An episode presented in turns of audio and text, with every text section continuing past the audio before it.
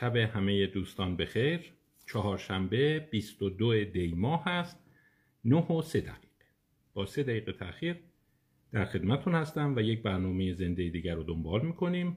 میخوایم یک کتاب آموزنده، بحث‌انگیز و به نظر من روشنگر رو مرور کنیم. امیدوارم بتونم خوب از پسش بر بیام. یه مقدار کتاب فشرده‌ایه و این کتاب هایی که در مورد شادکامی و خوشبختی و اینا هستن یه مقدار تناقض توش هست، خیلی جاها به جنبندی نهایی ممکنه دقیق نرسه و شاخ و برگ های زیادی دارن. برای همین شاید بعضی جاها حس کنید که خب این فصل ها عوض میشه. آره، به این دلیله که خود ساختار کتاب این گونه است. کتابی که براتون در نظر گرفتم همونطور که توی معرفی نامه خدمتون گفتم، The Other Side of Happiness Embracing a more fearless approach to living، نوشته بروک بستین، که فکر کردم ترجمهشو اینجوری بذاریم: سوی دیگر شادکامی، اتخاذ رویه‌ای بی‌باکانه‌تر به زندگی.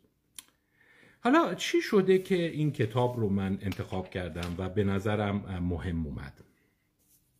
یک بحث جدی هست برای هم دید کلان و فلسفی شما و هم دید جز و خصوصی شما. حالا بذارید تو چند دقیقه یک مقدمه بگم. این مقدمه توی کتاب نیست، ربطی به کتاب نداره، ولی از جنبندی کتاب‌های مشابه این میخوام بگم.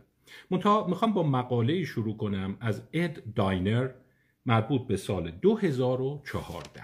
این مقاله رو توصیه میکنم شما مطالعه بفرمایید و توی این کتاب جزء آخرین منابعیه که بهش اشاره شده، یعنی تو فصل آخر این رو گذاشته. من میخوام با این شروع کنم بحثم رو. اد داینر و اویشی یک مقاله‌ای داره. اد داینر رو شما شاید اسمش رو شنیده باشید. در زمینه شادکامی، خوشبختی و رضایت از زندگی الان نزدیک 30 ساله داره پژوهش میکنه و پژوهش‌های خیلی متنوعی داره. کی احساس شادکامی میکنه، کی احساس خوشبختی میکنه.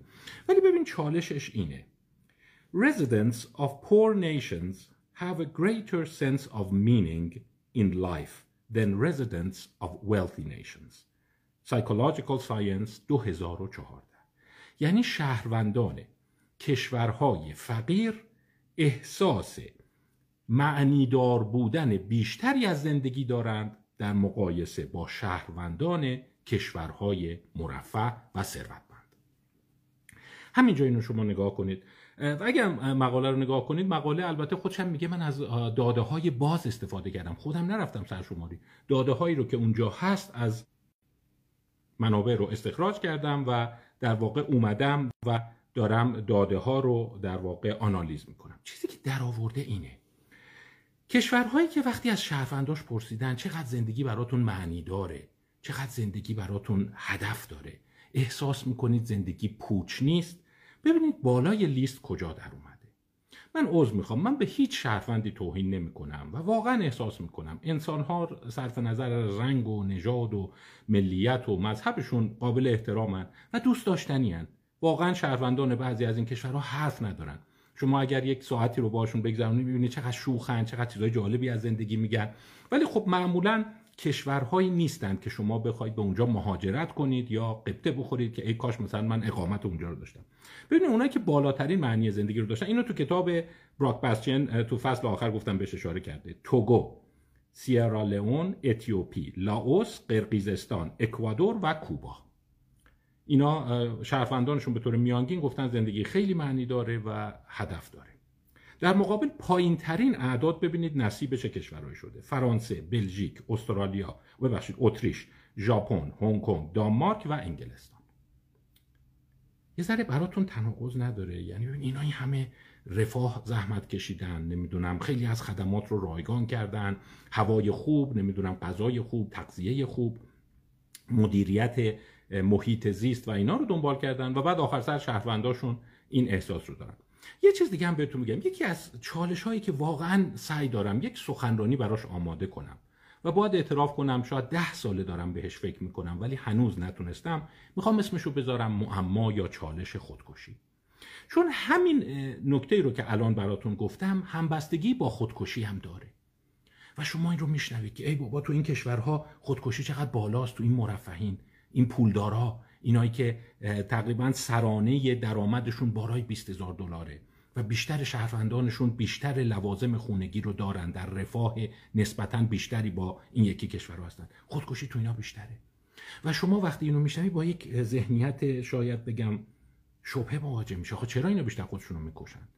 حالا من اصلا باز میخوام بگم سوء تعبیر نشه که بگیم آها مثلا غرب زده ایم اینا رو دوست داریم بعد از آفریقایی‌ها بدمون میاد، نه نه نه اینجوری نیست. نکتهش اینه که اگه قراره رفاه، اگه قراره امنیت، اگه قرار آزادی‌های فردی منجر به کاهش حس معنی در زندگی و افزایش خودکشی بشه، ما این دوتا رو چجور کنار هم بذاریم؟ شما دیدید این دستمایه بسیاری از جدل‌ها و مغلطه هاست. مثلا شما میگین که ببین خیلی از مردم مثلا خونه ندارن، سرانه کالوری که میخورن کمه، گوشت کم میخورن، تعطیلات ندارن، ساعت کارشون زیاده، هوای آلوده دارن. ممکنه سریع به شما جواب بدن خب اون کشورهایی که این همه خوبشو دارن ببین معنی زندگی ندارن و خودشون هم میکشن. و باید فکر کنیم و آیا واقعا اصلا داریم زور بیخود میزنیم؟ یعنی شما تلاش میکنی که درآمد بره بالا، اینها بره بالا، بهداشت بره بالا، سرانه مرگ و میر کاهش پیدا بکنه، مرگ و میر نوزادان کاهش پیدا بکنه، درد و رنج مادی تو زندگی کم بشه، بعد از اون ور دچار پوچگرایی میشه. ما باید بتونیم به این یک فکر و راه حلی پیدا بکنیم که چرا این گونه است. و اگر میخوایم هم تصمیم فردی و هم تصمیم کلان بگیریم، یک این پارادوکس، این تناقض رو بتونیم حل بکنیم. حالا اینجا قضیه از شور هست تا اون شیرین ترهایی که میخوام بگم. شورهاش کدومه؟ یه عده به شما خواهند گفت دیدی مدرنیسم به ضرر تموم شد، دیدی دستاورد علم جز کاهش معنی در زندگی و افزایش افسردگی و خودکشی نیست، دیدی انسانی که به رفاه میرسه، به ثروت میرسه، آخر سرش به سنگ میخوره. پس شما تلاش نکنید برای این چیزا، تلاش نکنید که افزایش رفاه هدف قرار بگیره، برای اینکه آخرش اون میشید، آخرش دچار این سرخوردگی، احساس بی‌معنی بودن زندگی و احساس در واقع ندامت میشید. با معرفی کتاب شروع کنم. این توی این کتاب نیست ولی یک کتاب چالشی قشنگه. ریچارد وولین نوشتتش، تاریخ شناس آمریکایی. The Seduction of Unreason: The Intellectual Romance with Fascism from Nietzsche to Postmodernism. اقواگری بیخردی، معاشقه روشنفکری با فاشیسم از نیچه تا پست مدرنیسم. این اقواگری بیخردی چیز قشنگیه. میگه ببین شما هی میگی که بهداشت خوب بشه، رفاه خوب بشه، تغذیه خوب بشه، و بیا ورما هدف از زندگی میره، به نوعی مفهوم شرافت از بین میره، معنای زندگی از بین میره، بشر به پوچی میرسه، خودشو میکشه و دستمایه اقواگری هایی میشه که نهایتش به فاشیسم منجر میشه. میگه اصلا زندگی باید هدف داشته باشه. یعنی چی شما رفاه میخوای؟ یعنی چی کار کم میخوای؟ یعنی چی حس میکنی باید تغذیه خوب داشته باشه؟ اینا فرعیات زندگیه. شما از راه رفاه به خوشبختی نمیرسید. هفته قبل گفتم جورج اورول این رو گفت که هیتلر به مردم نوید رفاه رو نمیداد، نوید چالش، سرسختی، جنگ و مقابله رو میداد و معتقد بودن که بشر یک غریزه انهدامگر داره، برای همین خوشی میزنه زیر دلش وقتی رفاه رفت بالا. حالا دارم دیدگاه رو میگم، این تیکا رو نبرید. خوشی میزنه زیر دلش و بعد شروع میکنه در واقع طغیان کردن، به پوچی رسیدن، به نیهیلیسم رسیدن، به ول شدن، رها شدن، سرخورده شدن و بیماری‌های روانپزشکی و افسردگی. اگه اینجوریه خب پس ما باید خیلی دنبال رفاه نریم. سرسختی، جنگ، جدال، خونریزی، ناامنی، اینا لازمه خوشبختیه. یعنی شما باید اینا رو داشته باشی تا بتونی معنی تو زندگی پیدا بکنی. چون دیدیم این شهروندان اینو دارن. این مفهوم اقواگری بیخردی به نظر من مفهوم خیلی قشنگیه. یعنی شما میگی ببینی همه خرد و علم و اینا رو به رخ ما نکش، اون چیزی که تعیین کننده است، اون چیزی که من فکر میکنم، اون چیزی که بهم احساس خوب میده. و در واقع معتقده که یک جریانی در کنار روشنگری همیشه در جهان بوده که اسمشو میذاره کانتر انلایتمنت، ضد روشنگری. این جریان معتقده که ببینین دستاوردهایی که شما دارین میگین نمیدونم آزادی فردی و رفاه و اینا آخرش بشر رو از این طغیان میکنه و از این خوشش نمیاد. اون اقواگری وجود داره توی هیچ چیزی به پای یک نبرد جانانه نمیدونم حیثیتی نمیرسه. باز یک کتاب دیگه هست که این رو من سعی دارم براتون معرفی بکنم. خلاصش کردم، تموم شده، ولی دو دلم، نمیدونم میتونم خوب درش بیارم جوری که وقت شما هدر نره. اسم کتاب هست Why Honor Matters. تاملر سامرز فیلسوف نوشته، مال 2018 هست، یک کتاب جدیده که میگه چرا حیثیت اهمیت داره.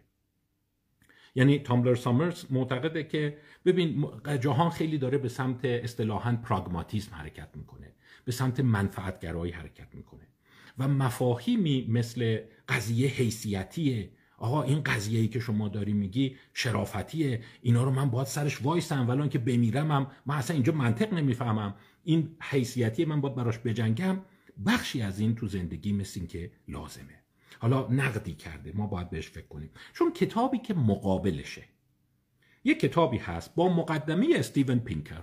شما پینکر رو اسمش رو شنیدید. پینکر منتهی اونوره، معتقد خشونت کم شده، رفاه بشر زیاد شده، مرگ و میر نوزادان کم شده، بشر به خوشبختی داره نزدیک میشه و شک نکنید او میتونه بگم ته طیفه و جالبه توسط افرادی مثل بیل گیتس و اینها خیلی مورد تمجید قرار میگیره که راست میگه. میگه که ببین وقتی ارتباطات فراگیر شد، هر کسی صاحب اموال و کالا شد، بشر در رفاه قرار گرفت و شرایط زیستیش متعادل شد، به خوشبختی نزدیک میشه. و جالبه یکی از ابرشاخصهای خوشبختی رو همین چیزی میگن که پشت سر منه الان شما داریم میبینید، این بالا نگاه کنه، کولر گازی. جفری ساکس معتقد بود یکی از راههای رسیدن به خوشبختی اینه که شما تهویه مطبوع، ایر کاندیشنینگ داشته باشید. جفری ساکس یه ذره بدنامه، از اون اقتصاددانان خیلی فوق نئولیبراله و اشارش به بازار آزاده و برای این شیوخ کشورهای پولدار عربی، مالزی، سنگاپور و اینا یه سری مشاوره‌ای میده و یکی از تاکیدهایی که داره اینه که رفاه تهویه مطبوع رو باید به حد اکثر برسونید. هر جا میتونید کولر بذارید، کولر بذارید.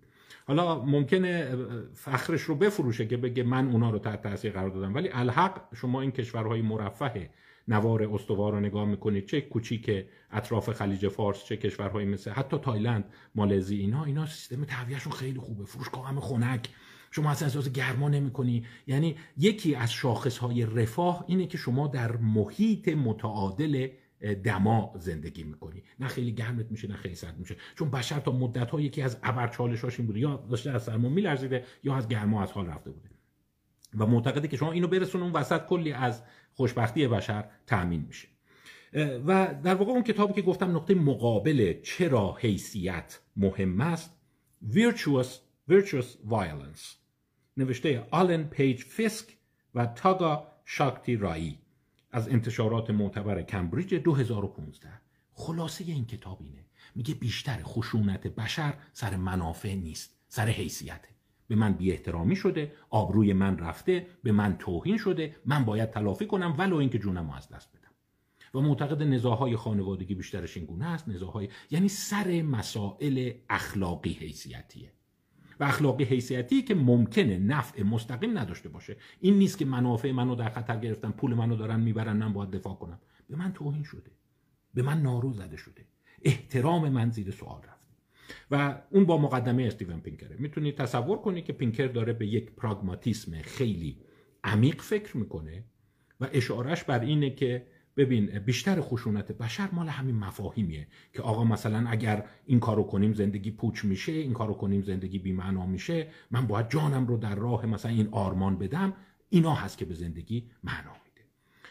و حالا یک طیفی از روشنفکر و متفکر و روانشناس و در واقع دانشمند ما داریم که اینها بعضیاشون معتقدن که آره دیگه بیخردی اغواگره و باید باشه، شما باید سر مسائل حیثیتی وایستی، جونت هم بدی، برای اینکه اگه این کار نکنی زندگی پوچ و بی‌معنا میشه.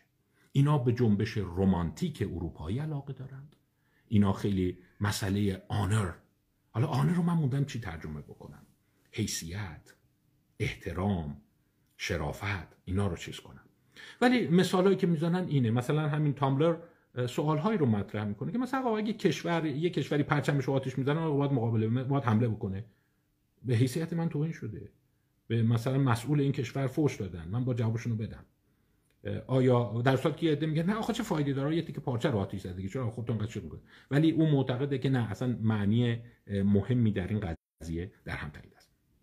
حالا بحث رو خیلی در واقع فراگیرش نکنیم، بعد برگردیم به هم داستان که حالا سوال بر سر اینه آیا راه خوشبختی از رفاه میگذرد؟ آیا این چیزی که بالای سر منه مسیر خوشبختی رو روشن میکنه و پله های اول رسیدن به خوشبختیه؟ یا آنگونه که اقواگره بیخردی میگه نه اینا دور شدنه، شما باید اون حس در واقع آنر رو تو زندگیت نگه داری. یک تعدادی روشنفکر پیدا شدند که اینها به نوعی اینگونه میگند و اینایی که من دارم معرفی میکنم بیشتر به این اردوگاه تعلق دارند، مثل پاول بلوم که هفته قبل معرفی کردم، بروک بستین امروز معرفی میکنم، جاناتان هایت، گرگ لوکیانوف، مایکل شرمر. اینا آدمایی هستند که اینو میگن، میگن درست میگی، رفاه، هدونیزم، لذت طلبی و افزایش حس خوب خود به خود به خوشبختی منجر نمیشه. ما اگر مطالعه اد داینر رو داریم که میبینیم رفاه زیاد و ثروت زیاد با سرگشتگی و کاهش معنا و افزایش خودکشی همراه شده، چرا بیایم رفاه رو زیر سوال ببریم؟ بیایم به قول امروزی‌ها این گرفتاریاشو، این باگاشو بگیریم. به همین دلیل این کتاب‌ها به این روی کردن. حالا می‌خوای کتاب هفته قبل و هفته رو بفهمی اینه که میگه درسته که هیجانات مثبت خوبن، درسته رفاه خوبه. مثلا شروع میکنه میگه یه حرفی میزنه که الان بعضی از شماها ممکنه دوچار سوء تفاهم بشید، شرایط گذرا و موقت اقتصادی خودمون، کووید 19، تحریم‌ها رو بذارید کنار. حرفش بر اینه که هیچ وقت بشر تا این حد در رفاه نبوده و از نظر تغذیه، از نظر همین تهویه مطبوع، از نظر امکاناتی که تو خونش داره، خونش در مقابل حیوانات موذی و اینا در واقع امن هست و اینا. و سوال بر سر اینه که اگر ما هی به رفاه بیشتر دامن بزنیم خوشبختی بیشتر میشه یا یه جای کار گیر داره و ما سعی کنیم اونو درست کنیم. پس این روشنفکرا این داستان رو دارن و به نظر من بایستی حرفشون رو جدی گرفت، چون هم در تراز کلان میپردازن هم در تراز خانوادگی. تراز خانوادگیش کیو مثلا میتونم تو همین مقدمه مثال بزنم؟ مثلا خانومی هست به نام جین توینی، جین توینی که توینجی مینویسنش TWENGE. یک کتابی داره که اونم خیلی سر و صدا کرده دیگه، تو CNN و اینا میارن باهاش مصاحبه میکنن. اسم کتابش هست IGN می نویسنش. اون آیش از آیفون و آیپاد و این آیپد و اینا میاد و جنش به معنی جنریشن یعنی نسل. و صحبتش اینه که این نسل جدید که تو رفاه بزرگ شده، همشون هم یه گوشی دستشونه، آیا اینا به اندازه کافی محکم بار اومدن؟ آیا این رفاه به سرگشتگی و پوچی اینها منجر نمیشه؟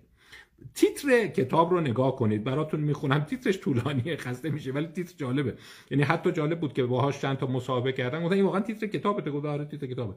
Why today's super connected kids are growing up less rebellious, more tolerant, less happy and completely unprepared for adulthood.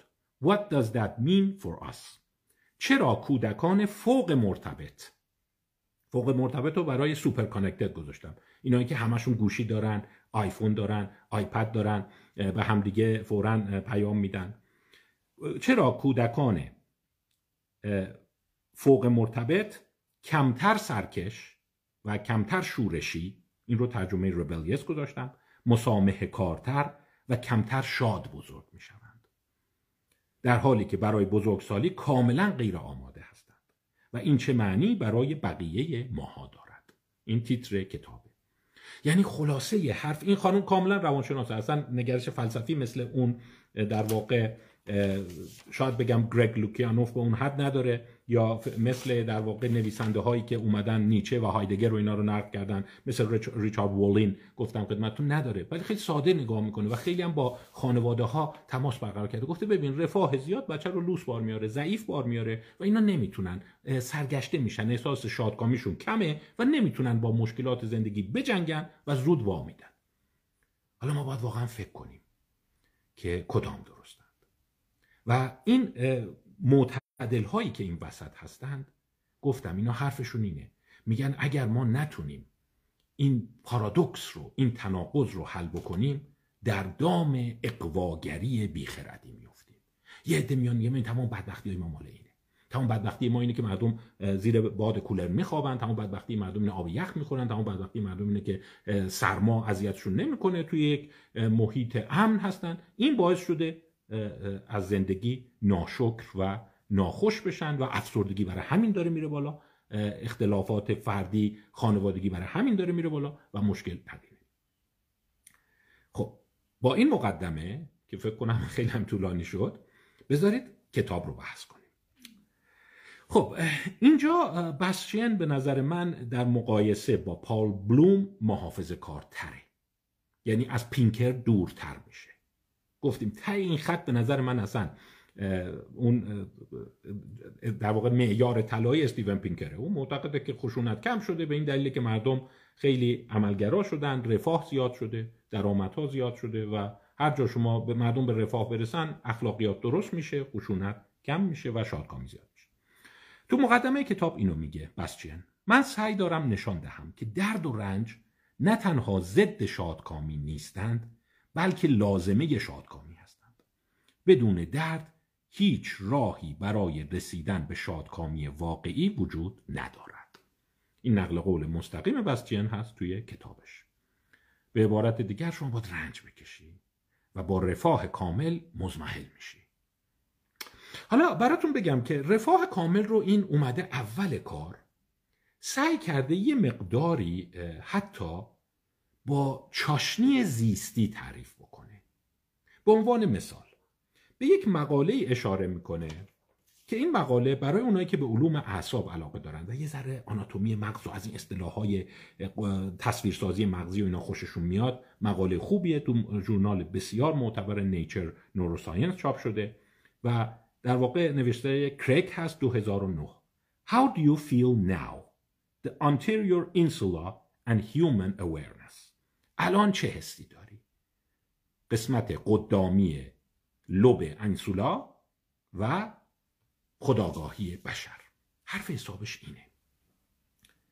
همین الان اگر شما دندون درد نداری، اگر کفشت تنگ نیست، اگر دمای اتاقت خوبه، اگر گرسنه نیستی، اگر تشنه نیستی، اگر کمر درد نداری، انسولای قدامی شما فعالیتش کمه و نسبت به بدنت خودآگاه نیستی. حالا یکی از مثالایی هم که میزنه، حالا خواهم گفت، یکی از تستایی که چاشنی این مطالعات هست اینه که مقدار زیادی آب بخوری و دستشویی نری. وقتی مثانت پر شد ناآرام شدی. یعنی در حالتی که تقریبا میشه اونو به رفاه تعریف کرد، رفاه بدنی. ببین پیرنت نرمه، اندازه است. یه زمانی مردم پشمینه میپوشیدن، افرادی که مرتاض بودن، افرادی که خودشون آزار میدادن رو تخت سخت میخوابیدن، روی تیغ میخوابیدن، روی میخ میخوابیدن، نمیدونم الیاف خاردار میپوشیدن، برای اینکه معتقد بودن بشریت که به همش خورد و خوراک و آرامش نیست. از سنت ترزای آویلیا نام میبره که خانومی بود که خودش رو مجروح میکرد، لباس خاردار میپوشید و همش به خودش ریاضت میداد. معتقد بود این به انسان معنی میده، اگه درد نداشته باشی همه چی اوکی باشه، به قول خارجی ها که زندگی معنی نداره. وقتی شما اوکی هستی یعنی تو بدنت فشاری نداری، دندونت درد نمیکنه، تشنت نیست، گرسنت نیست، خیلی خسته نیستی، پادرد نداری، کمرت نگرفته، فشار اینو حس نمیکنی. دیدی یه پیرن تنگ میپوشی احساس میکنی؟ خب اگه همه اینا فراهم بشه میتونه یک معیار ارگانیک، معیار زیستی از رفاه نسبی باشه دیگه. چون اگه دما خیلی سرده سریع به بدنت آگاه میشی، این حس رو داری که ای وای چرا سردمه. دما که خیلی گرم میشه به بدنت آگاه میشی. اصطلاحاً میگه human body awareness، آگاهی از بدن. و این رو تونستن قشنگ با دستگاه‌های تصویرسازی مغزی اندازه‌گیری کنن. وقتی شما اون تو هستی، وقتی همه چیت خوبه، همه چیت تو بالانسه، ماشینت داره دقیق کار میکنه، سوختش کامله، گرسنگی نکشیدی، خوب شب خوابیدی، اینا هستی، بدن خودت رو حس نمی‌کنی. من الان گفتم احتمالاً شما به بدنت توجه کردی. یه اسکن بکن بدنت رو، ببین چیزی اون تو خراب نیست، سردرد نداری، گرسنت نیست، دستشویی نمیخوای بری. وقتی همه اینا نیست انسولات خاموشه و این رو نداری. حالا حرف حساب این اینه که میگه خیلی از مواقع دیدن وقتی شما به این حالت قرار داری و جایی گیر نیست همچه حس خوبی هم لزوما ممکنه نداشته باشیم.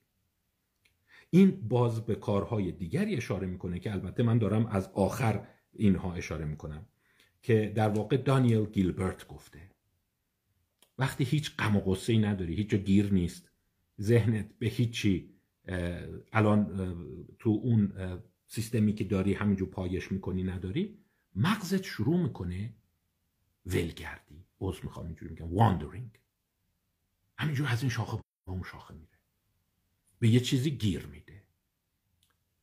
این یکی از شاهکارهای دانیل گیلبرته که بیش از حد مورد استناد قرار گرفته. مقاله هست در ساینس 2010، این تو هم بهش استناد کرده. A human mind is a wandering mind. ذهن بشر یک ذهن سرگردانه. حالا شاید ولگردی لغت خوبی نباشه، wandering این ور اون ور پرسه میزنه. And a wandering mind is an unhappy mind. و یک ذهن سرگردان پرسه بزن ذهن شادی نیست. ذهنت باید روی یه جایی تمرکز کنه. اگه نتونه تمرکز کنه شروع میکنه همینجور گشتن و برای همین شادکامیت میاد پایین. حالا یکی از راههایی که ذهنت تمرکز میکنه که یه جایی بدنت گیر داشته باشه، ایراد داشته باشه. یعنی شما وقتی دقت کردی مثلا کفشت پاتو میزنه دیگه، یه دفعه تمام تمرکزت روی اون زوم میشه. یا وقتی گرسنه‌ای فقط در فکر غذا هستی. یا فرض کن وقتی مثلا تشنه هستی یه جوری حس میکنی که اون پس زمینه محو میشه، اون احساس پوچی محو میشه، اون احساس اینکه هدف از زندگی چه محو میشه، اونجا فقط دنبال آب میگردی. برای همین اونایی که در واقع اقواگران بیخردی هستن میگن ببین وقتی همه چی تأمین میشه اون موقع ذهنت شروع میکنه به پوچگرایی و افکار نیهیلیستیک و اینا. برای همین باید همیشه یه چیزی ذهنتو درگیر کرده باشه، یه جنگی، یه جدالی، یه کینه‌ای، یه چیزی باید باشه که به خاطر اون صبح تا شب همش درگیر باشی. ولو ولش کنی این ذهن سیال یک حالت ناخوشایند ایجاد میکنه. این کار دانیل گیلبرت مشهور هست، من قبلتر توی بعضی سخنرانی‌ها بهش اشاره کردم، که در واقع کاری که کرده با همین گوشی‌های هوشمند، با آیفون، از افراد پرسیده الان داری چیکار میکنی، به چی فکر میکنی و حالت چطوره. وقتی دیده که افراد درگیر جدی یک کاری نیستند و فکرشون داره همینجور هی میچرخه، احساس خوبی تو زندگی نداره. و جالبه یکی از جاهایی که دیده بود ذهن اصلاً نمیچرخه و متمرکز تمام میمونه، هنگام رابطه جنسی هست. و برای همینه که رابطه جنسی یکی از چیزاییه که برای افراد خیلی لذت بخشه، اینکه تماما ذهنشون فوکوس میشه، متمرکزه. و این رو هم میدونید که اونایی که مشاوره مسائل زناشویی دارند نقطه مقابلش هم میدونن، میگن اگر در حین رابطه افراد فکرشون سرگردان بشه اون موقع دچار اختلالات و ناتوانی جنسی میشن. یعنی نباید دیگه تو اون لحظه فکر کنه قسط چی شد، وام چی شد، نمیدونم الان ماشین دم دره نیان بزنن بهش، میدونی اون ذهن سرگردان شروع میکنه به این چیزا فکر کردن دیگه، میگرده مسائل پیدا میکنه. خب ادعای برگردیم اینا باز مال کتاب بسچینه، از آخر دوباره برگردیم به اول. تو فصل اولش اینو میگه به نظر میاد که درد فیزیکی با درد روانی یک همپوشانی خیلی جدی داره. این جزء پیشفرض‌های بسچین است و به چند مطالعه اشاره داره. اینا مطالعات جالبی هستند که راستشو بخواین نظر شخصیمو بخوام بگم خیلی قشنگن، ولی توشون شک دارم و بایستی که با تعداد نمونه‌های زیادتر اینا تکرار بشن و بتونیم در واقع به نوعی مطمئن بشیم که این مطالعات درست هستند. این مطالعات به چه چیزی اشاره دارند؟ بیشتر این مطالعات جالبه، روی یک در واقع سلسله آزمایش‌هایی هستند که داروی آستامینوفن توش درگیره. مثلا 2010 ناتان دوال و نیومی آیزنبرگر. من به این مطالعه به صورت گذرا در مقوله طرد شدگی اشاره کردم. آستامینوفن reduces social pain, behavioral and neural evidence. آستامینوفن درد اجتماعی رو کاهش میده. حالا داستان این سلسله مطالعات آستامینوفن چیه؟ یعنی چرا پیشفرض در واقع بسچین اینه که درد بدنی با درد روانی همپوشانی دارند؟ یعنی اون چی که ما به عنوان رنج، عذاب و در واقع ناکامی اینا میدونیم با ما به ازای بدنیش مربوطه. مثل دندون درد، مثل در واقع سردرد. و جالبه این سلسله آزمایش‌ها متکی بر چند یافته هستند. یافته اول، وقتی اومدن تصویرسازی کردن از مغز افراد با دستگاه‌هایی مثل دستگاه MRI کارکردی، fMRI، دیدن زمانی که مثلا یک سوزن به طرف میزنند یا بخشی از بدن او درد میگیره، همون کانون‌های فعال میشن که به او درد روانی وارد میکنند. مثلا میگن دوست نداریم، یا این چه قیافه‌ای درست کردی، یا چرا امروز اینقدر زشت شدی. و در واقع این حس رو داره که عدم خوشبختی با عدم احساس درد یکی هست. این دستمایه خیلی از متفکران شده که از آنها نام میبره، مثل دیوید پیرس. اینا متفکران خاکستری هستند که گفتن ببین بشر همونجور که تونست تو علم درد رو کنترل بکنه، شاید بتونه عذابم کنترل کنه. شما الان دندون پزشکی میری قاعدتا نباید درد بکشی. این دندون پزشکی هم خیلی مانور میدن روش، برای اینکه میگن 100 سال پیش راست میگن، خیلی عذاب میکشید. یا بسیاری از فرآیندهای پزشکی دیگه دردناک نیست. شما میری عمل میکنی، به هوش میای و بعضی تازه دارن قشقش میخندن، در صورتی که کلی در واقع شکمش رو باز کردن و جراحی کردن. به کمک مورفین، داروهای بی‌حسی و بیهوشی، شما درد نمیکشی. دیوید پیرس میگه بشر میتونه همین کار رو با عذاب بکنه و فرایندی رو نام میبره به نام پارادایس انجینیرینگ، مهندسی فردوس یا مهندسی بهشت. میگه این رفاه و مداخلات در واقع حالا پزشکی، زیستی، اجتماعی میتونه شما رو به احساسی که همونطور که در پزشکی به بیدردی کشونده، شما جراحی ها دیگه درد نداره، آندوسکوپی دیگه درد نداره، کولونوسکوپی درد نداره، دندون پزشکی درد نداره، برسونه. میتونه این کاری هم بکنه که زندگی دیگه درد نداشته باشه. یعنی شما به این مرحله برسی که بگی والله هیچ جا درد نمیکشم. و در واقع بحث بسچن از اینجا شروع میشه. میگه اگه اینجوری باشه، خب اون مقدمه اون نقض میشه، یعنی شما بدون رنج هم میتونی به خوشبختی برسی. خب در ادامش میاد مقالاتی رو ارائه میده که میگه که ماهیت درد بدنی درسته در واقع با ماهیت درد روانی شبیه، ولی دقیقاً یکی نیست. و اون مطالعات آستامینوفن چی میگفت؟ مطالعات آستامینوفن اینو میگه. تعداد زیادی مقاله هست که توش آستامینوفن به کار بردن و اینو نشون دادن وقتی آستامینوفن میخوری، همونجور که درد بدنت کم میشه، دردهای روانیت هم کم میشه، منتها خیلی خفیف. مثلا در یک مطالعه، همینی که براتون خوندم مال آستامینوفن ریدیوسز سوشال پین، توی 21 روز که افراد آستامینوفن روزی 1000 میلی گرم، یعنی 2 قرص 500 خورده بودن، کمتر چیزای زندگی بهشون برخورده بود.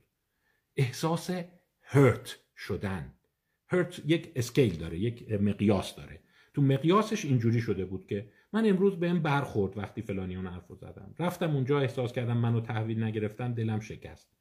و بعد دیده بودم اونایی که آستامینوفن دارن میخورن به طور میانگین کمتر از اون یکی‌ها احساس طرد شدن و بهشون برخوردن داره. و یه عده گفتم ببین مسیرشو میتونیم پیدا کنیم ها. یعنی همونجوری که ما ضد درد داریم، میتونیم ضد برخوردن و ضد زود رنجی و ضد سرخوردن و اینا هم داشته باشیم. حالا این مقدمه رو تو فصل اولش میگه و در واقع اشاره‌ای داره که با دید شک باید به این نگاه کرد. منم فکر می‌کنم با دید شک باید نگاه کرد. یعنی واقعا آستامینوفن این همه کار میکرده و من نمیدونستیم. و حتی نشون داده بود که آستامینوفن تو بعضی از افراد که حالت بخشندگی دارند، حالتی دارن که دیگران رو میبخشند، بهتر تونسته این حالت رو اثر بذاره.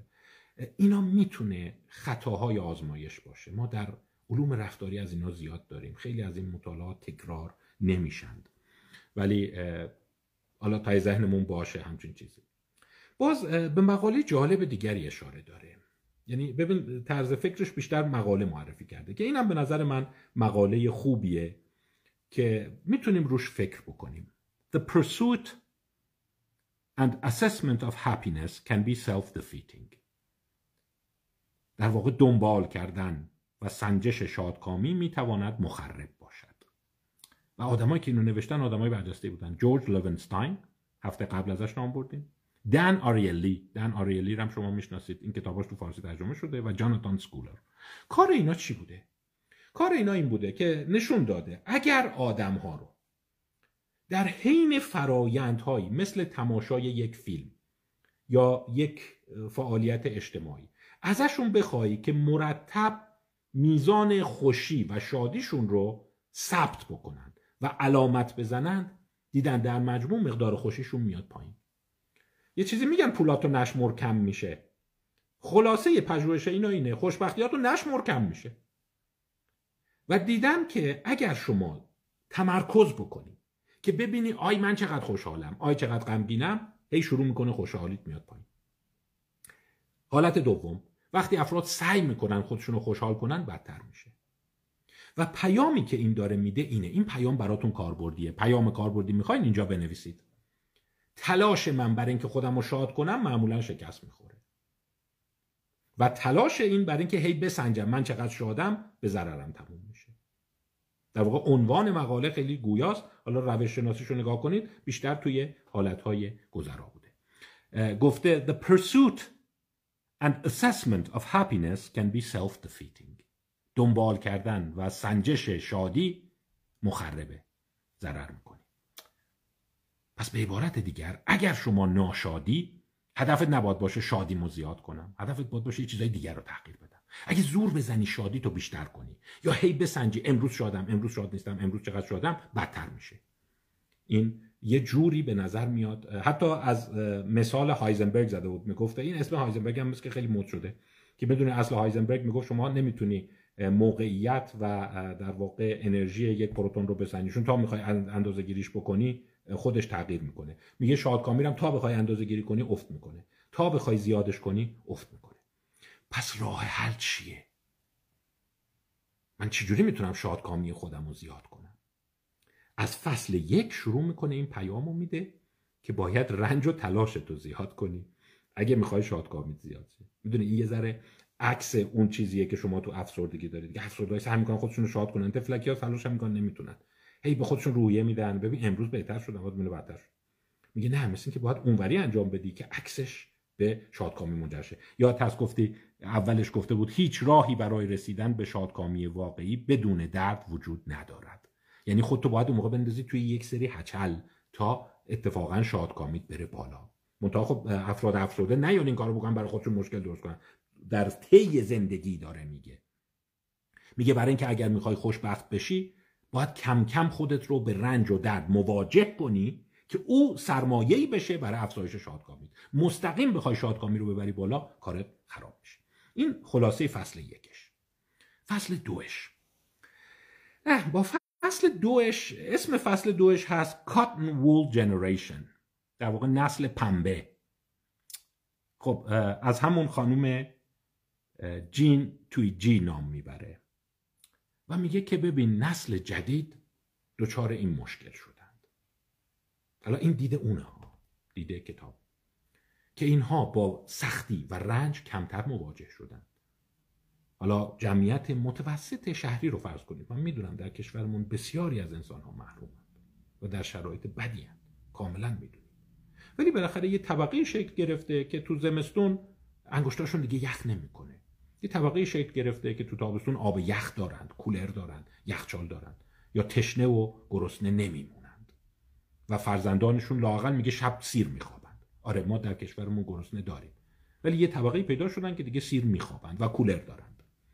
و صحبت بر سر این بود که کاتن وول جنریشن، اینا وقتی مواجه نشدن با رنج، اینا به افت شادکامیشون منجر میشه و تلاشی که اینا میکنن خودشونو خوشبخت‌تر بکنن کمتر میشه. چند تا مبحث رو داره مرور میکنه. یکیش اینه که این رو از کتاب اپیدمی خودشیفتگی، زندگی در عصر میشه گفت خودکامگی، این نوشته جین تویجیه، این کتاب قبلی او هست، همونی که گفتم کتاب آیجن رو داره. میگه که ببین کار به جای رسیده که علاوه بر این که رفاه زیاد شده، افراد هم مثل این که خیلی تلاش نمی کنند. و این را نقل قول میکنه از کتاب تویجی. I'm just fantastic not because I did anything but just because I'm here. من فوق العاده‌ام، نه برای اینکه کار مهمی کردم، برای اینکه صرفاً اینجام. او معتقده وقتی تلاش، رنج، سرسختی و ستیز با مشکلات ارزش نباشه و بگن انسان‌ها صرفاً به خاطر حضورشون ارزشمندن، دچار این حالت خواهند شد. و نقدی داره بر جامعه مدرن غربی. میگه یکی از دلایل اینه که سعی میکنن به افراد نه تنها در رفاه هستند، رنج کمتر میبرند، شرایط مهیاتره، ظاهراً بدون تلاش هم باز مورد تمجید و بازخورد قرار میگیرند. این یک جریانی است که در روشنفکری غربی داره شکل میگیره و باورشون بر اینه که، خلاصش رو ساده و به زبان خودمونی بگم، حالا اینکه چقدرش برای ما مصداق داره من نمیخوام بگم، من به نظر من نداره، من جزء فصلایی که باش مخالفم، ولی او باورش اینه که در جامعه غربی بچه‌ها رو لوس کردید. لوس کردن هم باز چند طریقه: یک، رفاه زیاد شده، دو، رنج کشیدن کم شده، سه، به قول جین تویجی، در واقع شما نیازی نیست کاری کرده باشی که ازت تعریف کنن، به صرف اونجا بودنت ازت تعریف میکنن و همه خوبن و همه مورد در واقع محبت کامل هستند، پس نیازی به زحمت کشیدن نیست. نمیدونم چقدر درست باشه. آیا این یه مد روشنفکریه؟ آیا اونهایی که گفتم از ترس اقواگری بیخردی یه ذره به تنشون لرزیدن، میگن با بچه‌ها دیگه شلوغش نکنین دیگه، اینقدر لوس‌بازی در نیارین، یه ذره بجنبین، ما نباشیم فاشیستا میانا، فاشیستا رژه میبرنتون، میگن برید با سرنیزه بجنگید و اگرم چیز شدید بالاترین چیز اینه که جنگیدن بالاترین نمیدونم لذت زندگی است، پس یه ذره دیگه شلبازی رو بذارید کنار. یعنی شاید این جریانی هست که داره شکل میگیره و تو نوشته ها ما داریم میبینیم. ببخشید من اینجوری یه ذره ساده میگم برای اینکه براتون جا بده. یکی از این جریان ها که خیلی خیلی صدا کرده کتابی است، این رو من میخواستم معرفی کنم، دو دل بودم، هنوزم نمیدونم. Cuddling the American Mind میشه در واقع لوس کردن ذهن آمریکایی. گرگ لوکیانوف و جاناتان هایت نوشتن. جاناتان هایت تو ایران شناخته شده است، چند کتاب ازش ترجمه شده و داستان اینه. من به این دلیل معرفیش نکردم، دو دل بودم. من میگم خب چه ربطی به ما داره، اینکه ما جامعه آمریکاست. بحث سادهش اینه، میگه لوس شدن دیگه، و این لوس شدن از اینیه که شما هرچی نگین که بهشون بر بخوره. اینجا میخوام یه استفاده بکنم برای دانشجویان خودمون.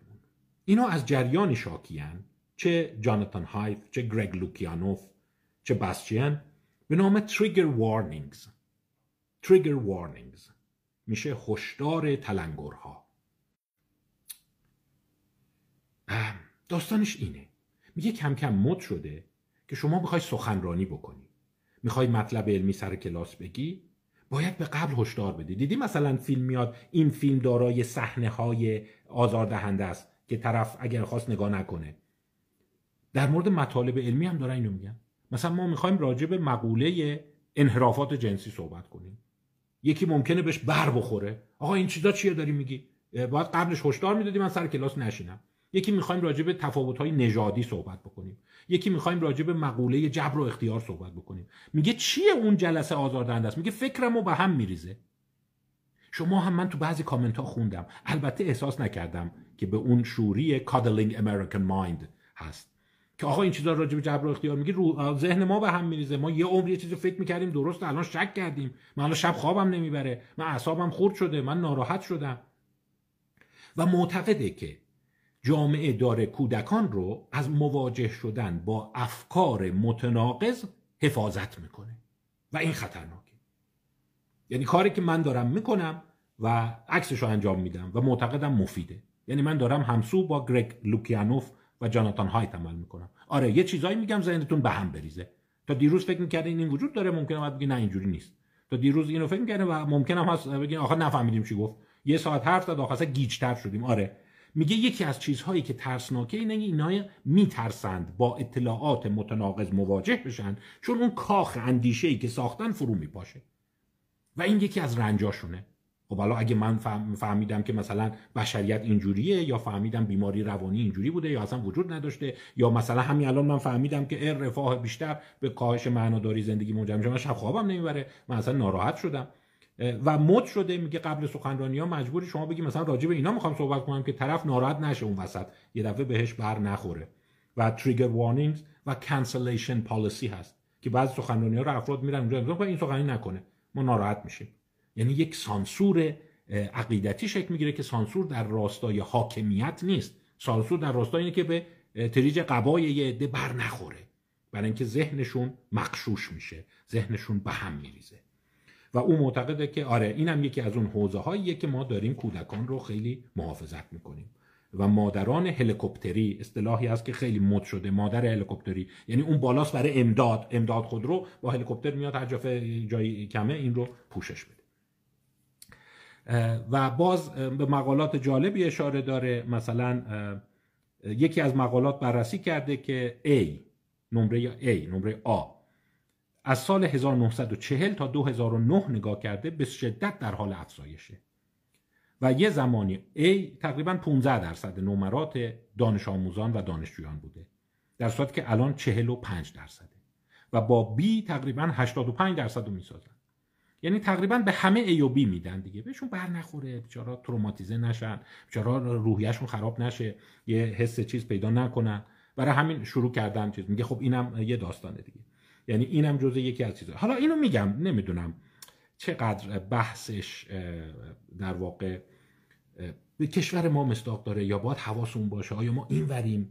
آیا باز باید هنوز لوس‌تر کنیم ذهن کودکان رو یا نه به اندازه کافی لوس شدن دوباره برگردیم مواجه بشن با تناقض، مواجه بشن با سختی و ناکامی؟ چون ادعاش اینه که تا اینا نباشه احساس شادکامی شکل نمیگیره.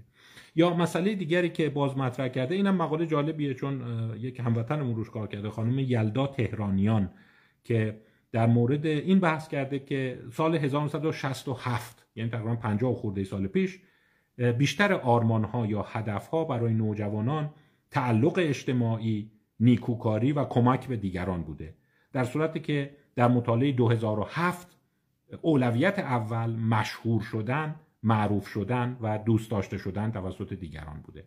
یعنی باز اون داستانی که بدرخشم و تو زرورق باشم و کسی بهم توهین نکنه و همه منو دوست داشته باشن. یه جوری فصل 2 رو اینجوری جمع میکنه که میگه نسل بعدی در مقابل مشکلات آسیب پذیرتر بار اومده و این به دلیل عدم مواجهش با رنج، ناکامی و سرسختی هست. مثلا نمره راحتتر بهشون داده میشه، همه رو تمجید میکنن، از همه تقدیر به عمل میاد، به صرف حضور در کلاس ازش تقدیر میکنن، از هم برگه تو صاف صاف راه رفته ازش تقدیر میکنن و معتقده که خب این با اون سیاست که اول کار گفت منافات داره. حالا میگم شما به عنوان یک شهروند هوشمند و متفکر باید فکر کنید حرفش درسته یا نه. مثلا به نظر من با جین تویجی موافق نیستم. من میگم یه ذره شلوغ بازی داره در میاره، برای اینکه این چیزا برای والدین خیلی جذابه. بچه‌های لوسی که هیچ هدفی تو زندگیشون ندارن و فقط خوش میگذرونن و فقط به تفریح فکر میکنن، این خیلی قاب والدین رو میدزده و خیلی دوست دارن که این چیزا رو بشنون که ها ببین نسل ما همش تلاش و کوشش بود، ما تو اون سرما نمیدونم پا میشدیم، تو یخ نمیدونم دستمون رو میشستیم، حموممون سرد بود، چی بود. واجد میگن اینا تو رفاه هم باز قرم میزنن، نق میزنن. خب این میتونه خیلی دستمایه جذابی باشه، یه ذره باید با دید انتقادی بهش نگاه کرد. من فکر کنم اینجا بسچین یه ذره دوست داره گیشه رو هم ببینه. میریم فصل 3، Painful Pleasures. او به نقد لذت میپردازه، میگه برخلاف اینکه شما تصور میکنید ما یک درد و یه بی‌دردی داریم یا لذت و رنج داریم، اینا چقدر راحت میتونن به هم تبدیل بشن و در واقع برخلاف تصور شما که اینا دوتا وجود ثابت و پایدار هستن، این گونه نیست. یعنی این حالت بسیار شکننده است و مثال هایی رو میزنه. یک سری پژوهش هایی هست که امثال کانمان تو اقتصاد رفتاری و اینا انجام دادن. به عنوان مثال وقتی شما بهت بگن که قراره که توی یه مسابقه شرکت کنی و $38 ببری در مقابل $8 میبری، احساس سرخوردگی و منفی پیدا میکنی، در صورتی که $8 مردی دیگه، مفت بوده. برعکس اگر شما بگن که $38 قراره جریمه بشی و بعداً $8 جریمت کنن، شما دچار شادی میشی، میگه عجب شانس آوردم، حس خوبی داریم، خوشبختانه $30 تخفیف دادن، در صورتی که اصلا $8 هم ضرر کردی. به اینها میگه هدونیک فلیپ، یعنی اینجور پشتک زدن، ملق زدن.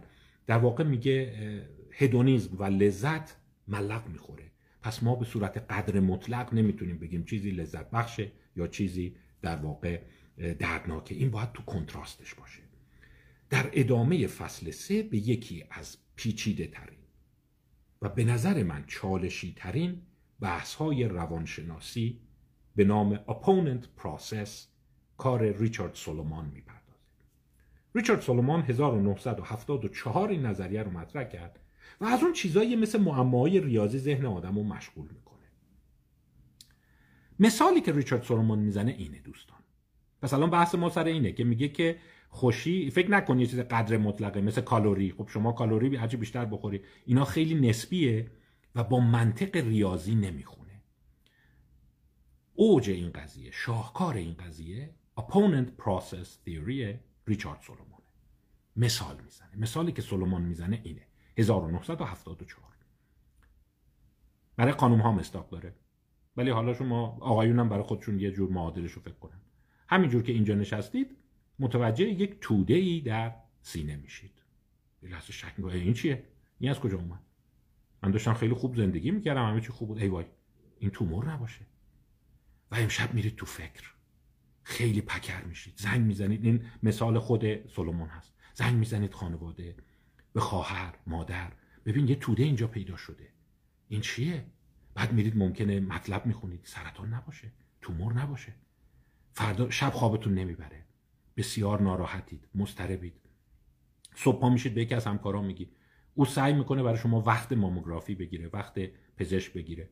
خلاصه با کلی هرس خوردن و دوندگی و خرج کردن و نمیدونم چی، 3-4 روز بعد شما رو میان تست میکنن، بررسی میکنن، شما همش تو اضطرابی، تو دلشوره‌ای. هفته دیگه این موقع نتیجه آزمایش میرسه که خوشبختانه خوشخیمه و شما خوشحال میشی، شیرینی میخری، با همه محبت میکنی، به همه شروع میکنی در واقع خوبی کردن و اینا، و خلاصه خیلی هم کیف میکنی.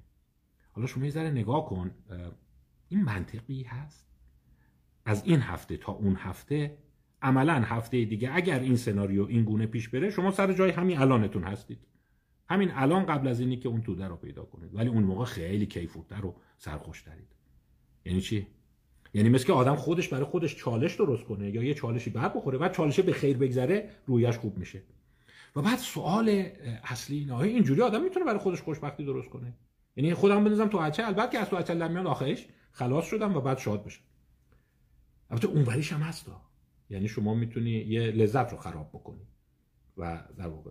حالا صحبتی که هست به نظر من بروک بسچین اینو ناتمام میذاره و این اپوننت پروسس یکی از معماهای لذت طلبی ماست که آیا اگه ما برای خودمون رنج درست بکنیم، درد درست بکنیم، بعد که درد رو ور میداریم، آیا به قول این چیزها برمیگردیم سر مایه اولیه‌مون یا اینکه جلو افتادیم؟ بدونی تو اقتصاد نمیشه که به خودت پول قرض بدی، بعد قرض خودتو پس بدی، بعد روز بعد همون مقدار رو داری. ولی به نظر میاد ذهن ما اینجوری کار نمیکنه و این یکی از معماهای هدونیسمه. به همین دلیل او معتقده که در واقع وقتی شما رنج رو ایجاد میکنی، این رنج میتونه مثل تولید به افزایش شادکامی بیشتر شما منجر بشه. حالا اگر شما همین الان یک گرفتاری تو زندگیتون پیدا شد و انشالله تو چهارشنبه بعد به خیر گذشت و داشتید لایو بعدی رو نگاه میکردید، به این فکر کنید که اون شادی اضافه از کجا اومده، اون در واقع سود اون رنجیه که کشیدی. اینجاست که بسچین به قدم بعدی اشاره میکنه. خب اگه این تکرار بشه چی؟ فکر کن هر هفته یه دونه از این گرفتاری‌ها برات شروع بشه. ای وای حالا چشمم یه چیزی شد، یکی گفت این چیه، رفتم معاینه کردم گفتن این مشکوکه. ای وای رفتم فشار خونمو گرفتم بالا بود، بعد این درست شد. هی هر دفعه یه چیزی. ای وای رفتم سند خونه رو نگاه کردم دیدم پلاک ثبتی ایراد داره. ای وای. ببین هر کدوم از اینا تا بخواد درست بشه یه هفته کلنجار میری، بعد که درست میشه به خیر میگذره، احساس خوبی خواهی داشت. تکرار اینا چی میشه؟ این به قوی تر شدنت منجر میشه.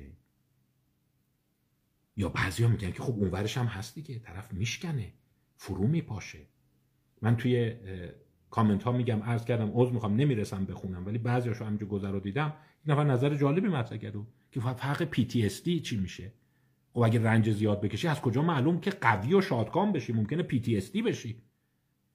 اینجاست که بسچین یه جمله قشنگی میگه، میگه هولی گریل. هولی گریل میدونید اون جام مسیح مقدس بوده که حالا اون دن براون و اینا راجبش رمان نوشتن که در شام آخر توی داوینچی پس هولی گریل کو میگفتن، دنبال اون جامی میگردن که حضرت مسیح آخرین بار در اون شام آخر ازش استفاده کرده. حالا اسطوره ها افسانه ساختن، ولی اصطلاحی در غربی هست که هولی گریل یعنی اون چیزی که دیگه حسابی دنبالشه. میگه هولی گریل ما در روانشناسی اینجا اینه. از کجا بفهمیم رنج کشیدنه باعث سرمایه خوشبختیمون میشه؟ از کجا بفهمیم باعث PTSD و بدبختیمون میشه؟ چون اونور کارم ما آدمایی رو داریم هی از این بلاها اومده سرشون، درسته به خیر گذشته، ولی میگن دیگه خسته شدم، دیگه مستهلک شدم، این اضطراب مزمن منو داره میکشه، من دیگه نمیتونم در واقع دفاع کنم. پس پیچیدگی کار اینجاست. خب اگه ما رنج به آدما وارد کنیم، از کجا معلوم این رنج خوب تموم بشه؟ اومدیم طرف فرو پاشید. افسردهام تفلکی‌ها اینن دیگه، میگن اینقدر بدبختی اومده سرمون، اینقدر بلا اومده سرمون که در واقع ما فرو پاشیدیم دیگه. هر هفته یه مشکل، هر روز یه بحران، حالا به خیر میگذره ولی روحیه‌مو تحلیل برده. از چه جوری بفهمیم که این به نفعمون تموم میشه یا به ضررمون تموم میشه؟ این قسمت کاربردیش اینه. هولی گریل، اون جام مقدس اینجاست. اینو از کجا میشه فهمید؟ یه راهش اینه که به مردم هی بدبختی وارد کنیم، ببینیم کیا میشکنن، کیا قوی تر میشن. باز تو کامنت ها دیدم اون جمله رو از نیچه نوشته بودن، آن چیزی که مرا نکشد مرا قوی تر خواهد کرد. نکتهش اینه که نه لزومن. بعضیا بعد از چند بار بلا اومدن حسابی زمین میخورن، افسرده میشن. ما اختلال PTSD شنیدی؟ میگن اینا که از ترس جنگ اینجوری شدن. افسرده ها رو دیدی؟ اینا میگن دیگه خستگی ما رو فرو خورد، به هم ریختیم. پس اینجاست که قسمت قشنگتر کتاب ظاهر میشه. مقدار از وقت عقب این باید تندتر صحبت کنم، ولی چجوری ما جدا بکنیم این رو که این رنج سازنده است، این رنج مخربه؟ به چند پژوهش اشاره داره. مثلا یکی از پژوهش‌ها اینه که تو ویرجینیا تک اتفاق افتاده. اینو بذارید در فرصت دیگه براتون مبسوط‌تر توضیح میدم. ویرجینیا تک میدونی اون بود که یک نفر اومد و تعداد زیادی آدم رو به گلوله بست و 33 نفر کشته شدن. منتها حالا چرا این مطالعه ویرجینیا تک اهمیت داره؟ برای اینکه قبل از اینی که بریزن تو اون مدرسه افراد به گلوله ببندن، تعداد زیادی در حال تست روانشناسی بودن، یعنی پرونده داشتن، یعنی قبل از واقعه‌شون رو میدونستن. بعد واقعه اومدن دیدن این اتفاق افتاده. یه عده هیچ تغییری نکردن، یه عده‌ای دچار افسردگی، حالتهای PTSD شدن. با کمال تعجب 1% گفتن زندگی بعد از اون چلیکه خیلی بهتر شد، اصلا معنی پیدا کرد. من همش قُر می‌زدم، من همش سرخورده بودم، من همش افسرده بودم، ولی الان احساس خوبی دارم. شاید مثل همون اپوننت پروسس ریچارد سولومون دیگه، زنده موندی، میتونستی بمیری و بعد من خیلی شاکر شدم، خدا رو شاکرم، دیدی زنده موندم. اصلا همینجوری که دارم راه میرم دیگه، اصلا با خودم قرار گذاشتم دیگه نق نزنم، دیگه نگم زندگی پوچه. اونا فرقشون با اون یکی‌ها چیه و چه چیزهایی رو توش در آوردند؟ چند تاشو بروک بسچین اشاره میکنه، شاید به دردتون بخوره که بدونید، ولی میگه این هولی گریل، این جام مقدس هنوز گمه، پیدا نشده. ای کاش ما میدونستیم کجا وارد عمل میشه. من نظر شخصی من آخر سر براتون میگم. یکیش برمیگرده به همون مطالعه که هفته قبل بهتون گفتم، اون آب یخی یادتونه؟ گفتم دست رو میکنن اون تو و آب یخ وارد میشه. این در فصل 4 به این میپردازه. Getting tough، سرسخت شدن. چجوری بدبیاری و رنج به سرسخت شدن منجر میشه؟ تو بعضیا به قوی تر شدن منجر میشه، تو بعضیا فرو میپاشند. چون اومد نیومد داره دیگه، خود تو بندازی تو هچل ممکنه برعکس حسابی افسرده شی. شروع افسردگی ها متعاقب وقایع پر استرس بوده. چجور بفهمیم؟ یکی از یافته ها اینه، گفتم اون افرادی که دستشون رو کردن این تو و بعد دیده بودن بعضیا اون آب یخ خیلی اذیتشون میکنه. هفته قبل گفتم اصلا یه دفعه اشکشون در میاد، گریه میکنن، اصطلاحا میگن فاجعه سازی میکنن، کاتاستروفایز میکنن. شما هم دیدی مثلا یه دفعه فرض کن مثلا تو خیابون ماشین تصادف میشه، بعضی پیاده میشن گریه میکنن، درماندن، دیدی بدبخت شدم، خب من چی شد؟ در مقابل یه عده ممکنه مثل این فیلم‌های پلیسی درادن تازه شروع شد، میدونی مسیر کدوم میره. یکی از یافته ها این بود، تعداد بدبیاری هایی که تو زندگی داشتیم. هفته قبل براتون گفتم. اونایی که بر اساس اون پرسشنامه وقایع ناگوار زندگی دیده بودن بین 4-5-6 تا واقعه تو زندگیشون بوده، اونا احتمالاً به یه چالش اومد حلش میکنن منجر میشه. اونایی که تو دو منتها الی هستن وحشت میکنن. پس پیام اول وارد ساختن بخشی از وقایع ملایم به انسانها و اونها را در محدوده معینی از رنج و ناکامی نگه داشتند. این میشه اصل اول. دیگه چه چیزایی پیدا کردند؟ یه یافته مهم توی اون مقالات بود. مثل این کاراگاه ها هست که همش مثلا تو فامیلا دنبال قاتل میگردن، بعد میگن نه قاتل مثلا تو اصلا این نبوده، قاتل مثلا از دوستاش بوده. اومدن گفتن نکنه اصلا ما داریم اشتباه دنبال میگردیم، ربطی به شخصیتشون نداره، ربطی به زیرساخت روانیشون نداره، به اون کاریه که بعدش انجام میدن. اومدن تو همون داستان ویرجینیا تک رو دنبال کردن، مشابه اون رو نگاه کردن، دیدن اونایی براشون موفق در میاد و به رشدشون منجر میشه که شروع میکنن برای خودشون متعاقب واقعه ناگوار شبکه‌های اجتماعی درست کردن. میرن دوست پیدا میکنن، میرن به بقیه یه جوری کمک میگیرن، یعنی بسیج کردن حمایت از دیگران.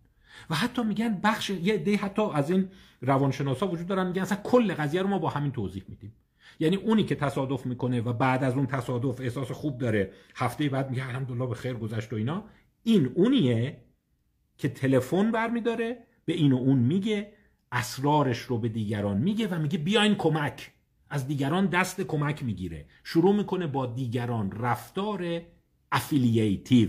یعنی چی؟ یعنی با دیگران اخت شدن.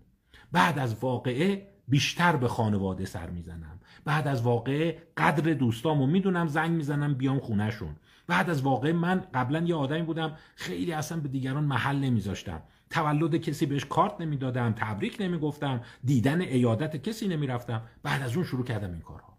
یعنی میگن اصلا ربطی به شخصیتت نداره، این کاری که بعدش میکنی، اونم که بسیج کردن حمایت اجتماعی و دریافت حمایت و افزایش اتصال معنوی به دیگران. این میتونه همه رو توضیح بده، اونی که میشکنه در مقابل اون که اصلا به قوی بودن و ضعیف بودن نداره. یکی دیگهش اینه. یکی دیگهش این باز بسچین رو این مانور میده. منم دوست دارم. ببین توی علوم رفتاری و روان متاسفانه ما یافته های خیلی واضح قابل اندازه‌گیری عینی نداریم، همش گزارش فردیه. یعنی از طرف میپرسن که خب بعد این واقعه فرو پاشیدی یا قوی شدی، این واقعه برات ترس بود، وحشت کردی، یا اینی که حس کردی از پسش برمیام. و خیلی از پاسخهایی که ما میدیم دستکاری شده است. یعنی از طرف برو بپرس ببین چی میگه، خیلی معتبر نیست در این حوزه، دستکاری میشه. مثلا من آدم قوی هستم، من آدم قوی هستم تو فیلم دیدی یا از یه جا شنیدی یا به خودت داری میگی. یکی از چیزهایی که من خدا میکنم درست باشه، ولی خب میگم این یافته ها رو همیشه باید با احتیاط نگاه کرد، پدیده ایست که بهش میگه چالش در مقابل تهدید.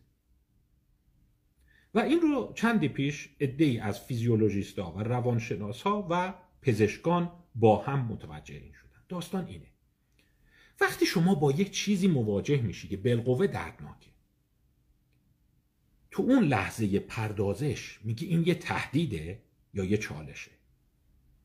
مثال بزنم، مثلا فرض کن یکی میگه آقا حریف ما هستی، مثلا حاضری بیایی این بازی رو بکنیم، این شرط رو بکنیم، کشتی بگیریم، سرشاخ بشیم، گلاویز بشیم، آیا میخوای بری امتحان بدی ببینی نفر چندم میشی؟ آیا حاضری با این زور بازو بکنی، مچ بندازی؟ آیا حاضری وارد این جنگ بشی ببینی چی میشه؟ میگن ذهن شما میتونه اون رو یک چالش ببینه، چالنج، یا یک تهدید ببینه. همون دددنی که گفتم تو این فیلم ها دیدین، مثلا اون قهرمانه یه جور اسلحه‌اش هم آماده میکنه، اون فیلم وسترنا و فیلم پلیسی ها اینا، یعنی مثل این داره لذت میبره. شروع شد، باز به تاریخ برگردیم و هیتلر، میگن وقتی عملیات نورماندی شروع شده، متفقین تو سواحل فرانسه پیاده شدن، خیلی از ژنرال‌ها هیتلر ترسیده بودن و با کمال تعجب دیدن هیتلر خوشحال اومده بیرون، داره دستاشو میماله هم شروع شد. یعنی این فقط ذوق کرده بوده، که منتظر بوده که حالا میجنگیم ببینیم کی میبره.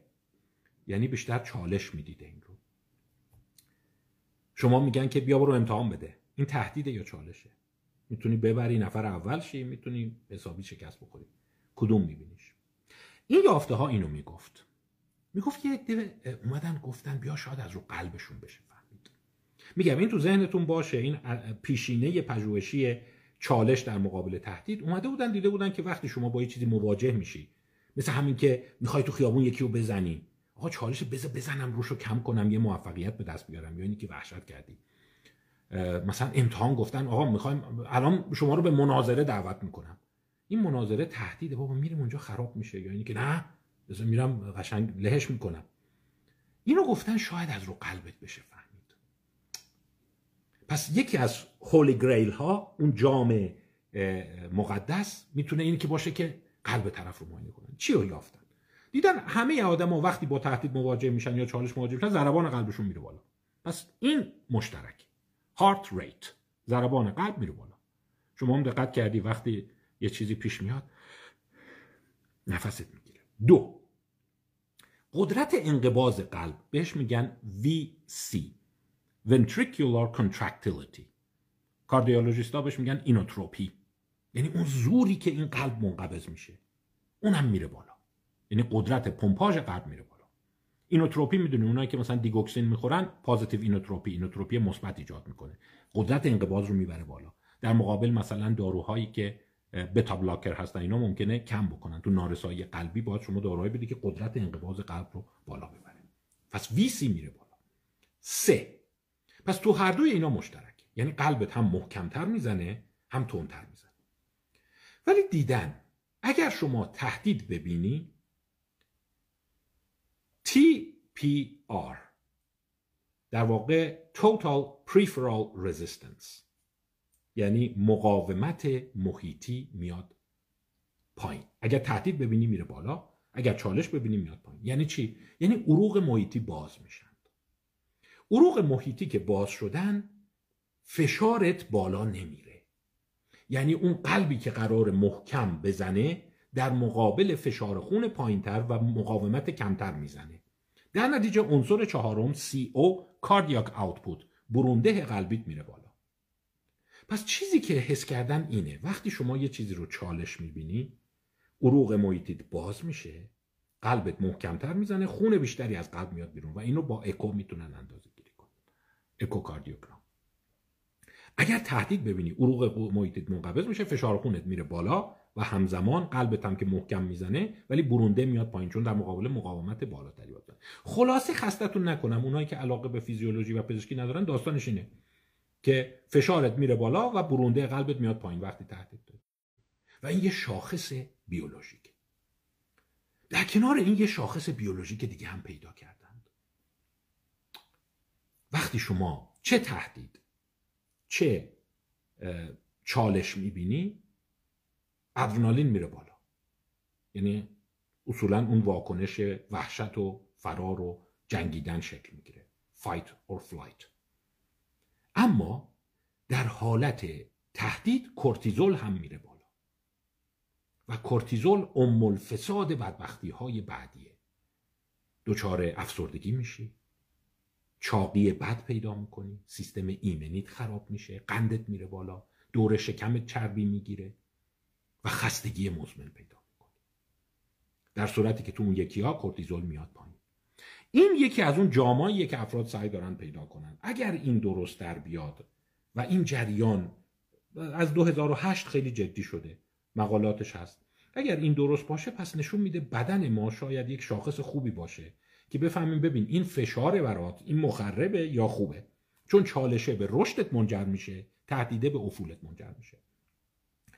پیام ساده خودمونیش، حالا میگم قطعی نگیریدش، اگه بعد از فشار کار دیدی فشار خونت داره میره بالا، قندت به هم ریخته، داری چاق میشی، دیابت داری میگیری، احساس میکنی تنگی نفس داری، این نشون میده که نوع خوبش نیست. اگه برعکس میبینی تپش قلب دارم، قلبم داره تونتون میزنه ولی فشار خون نگرفتم، دیابت نگرفتم، فشار در واقع قندم بالا نرفته، احتمالاً از نوع خوبشه، اون نوعیه که داره قویت میکنه. ولی فعلا علل حساب این رو خیلی قاطع فرض نکنیم. ولی ادبیات جالبی توی اون وجود داره که شاید ما بتونیم ازش استفاده بیشتری بکنیم. اون داستان چالش در مقابل تهدید. حالا باز دیگه چه چیزی یافتند؟ هفته قبلش اشاره کردم. رنجی که انتخابی باشه. رنج انتخابی به نظر میاد، هفته قبل بهتون گفتم chosen suffering. اون رنج هایی که خودت انتخاب کردی اونا بیشتر به چالش تبدیل میشه و منجر به قوی تر شدنت میشه، در صورتی که اونایی که سرت میاد و بلا میاد سرت به ضعیف تر شدنت منجر میشه احتمالا. پس پیام دیگری که از این کتاب میگیریم اینه: قبل از آن که در هچل بیفتی خودت را در هچل بیانداز.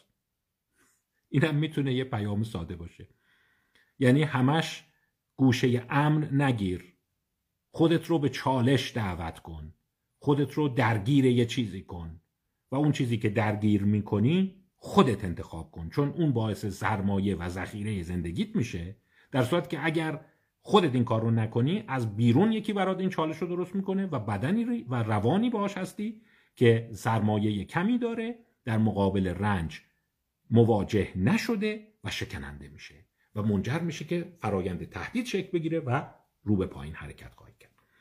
خب پس این هم میتونه یک یافته دیگر باشه. من حالا نظر خودم رو گفتم، اشاره خواهم کرد، ولی باز بذارید یه مقدار هنوز چند تا نکته دیگه توی بحث باقی مونده.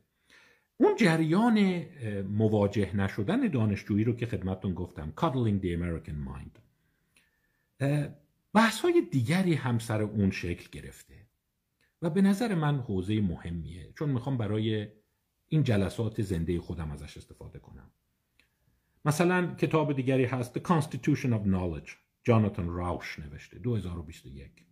Cynical Theories، هلن پلاک روز و جیمز لیندسی نوشته.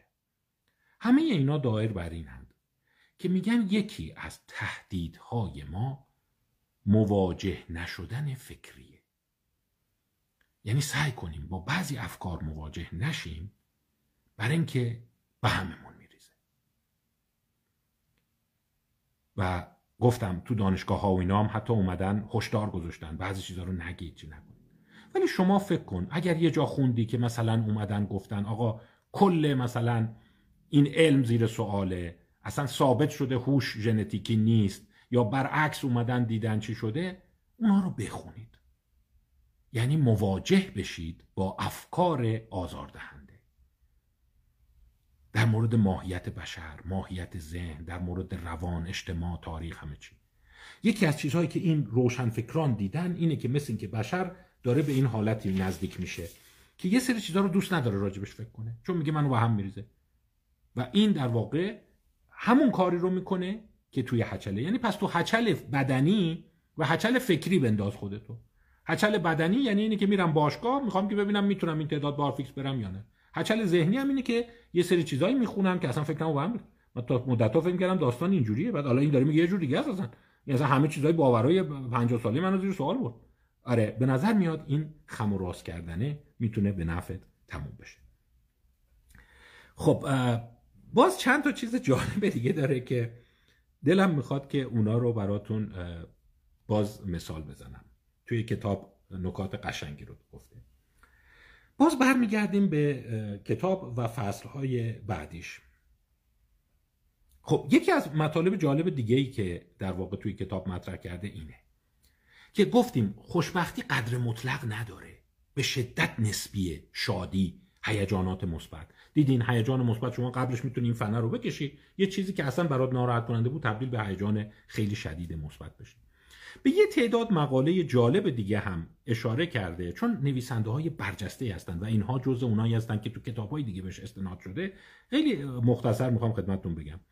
یکی از این مقالات اینه: Unforeseen costs of extraordinary experience، در واقع هزینه‌های دیده نشده تجارب غیر عادی.